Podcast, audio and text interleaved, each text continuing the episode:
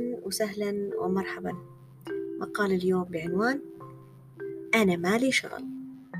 أنا مالي شغل آه، جملة كثير ما نسمعها ونتداولها بيننا من, وي من غير وعي بمعناها أو معرفة عمق جذرها الحقيقي يعني من وين ممتد أقصد. والذي هو أنا لن أتحمل هذه المسؤولية. أو بالأحرى أنا لا أعرف كيف سأتحملها حتى لو طلبت مني بغصب.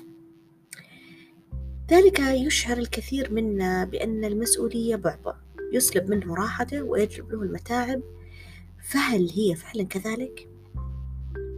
وجدت مؤخرا أن واحدة من أكثر جذور المشاكل الاجتماعية تعقيدا هي تحمل وتحميل المسؤولية. يعني يا أن يعني أتحمل المسؤولية بشكل خاطئ أو تحميلها لآخر بشكل خاطئ.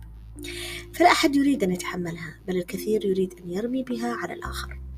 فأغلب المشاكل الزوجية وخصوصا في أول السنوات تنشأ بسبب انغمار الزوجين أمام العديد وسيل من المسؤوليات التي لم تكن في الحسبان. ونجدها أيضا لدى بعض الموظفين. وبالرغم من معرفتهم لمهامهم وجدية العمل نجد أكثرهم يتهرب ويتحجج بحجج كي لا يقوم بما يجب عليه من مهام. ليه؟ لأنه لم يتعود على ذلك. فهناك الأم التي ترمي بمولودها الصغير على الخادمة لتهرب من هذه المسؤولية إلى السوشيال ميديا مثلا أو الخروج مع صاحباتها أو تلهى عنهم بالاهتمام بجمالها كحلها وطلائها أظافرها وكل هؤلاء هم ضحايا عدم تحمل المسؤولية. فلو بحثنا بشكل أعمق أكثر وجدنا أن السبب نشأه من قلة وعي الآباء بأهمية تكليف الأبناء بمهام منذ الصغر.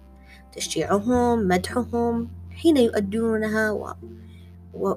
وحين يؤدونها وفت... وحين يقومون بهذه المسؤولية خلال تأديتها.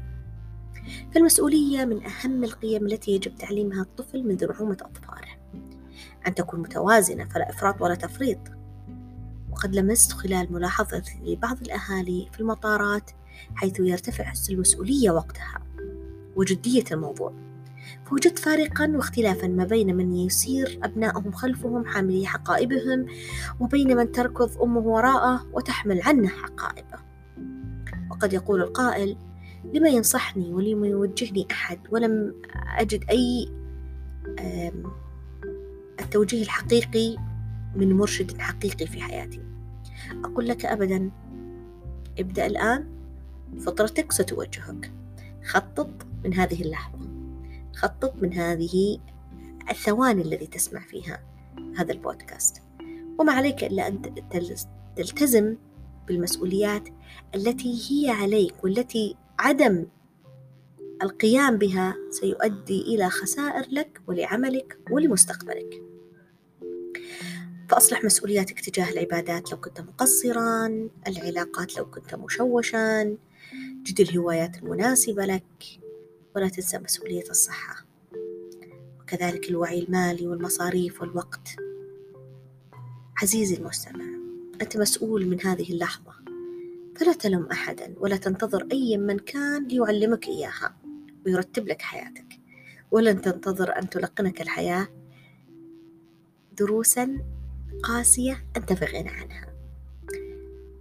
فإن فعلت وبدأت حينها فقط أقول لك أنك حقا في طريق النجاح الحقيقي فالناجحون متحملون لمسؤوليتهم مرتبو لأولوياتهم. وأن طريق التوازن في الحياة هو هذا الطريق.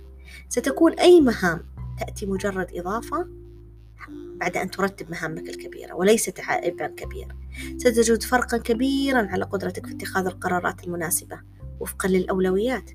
وستلاحظ أن ذلك البعبع لم يعد له وجود بل أن تحملك مسؤوليتك. بجد سيبطل مفعول أنا مالي شغل. المسموم تماما.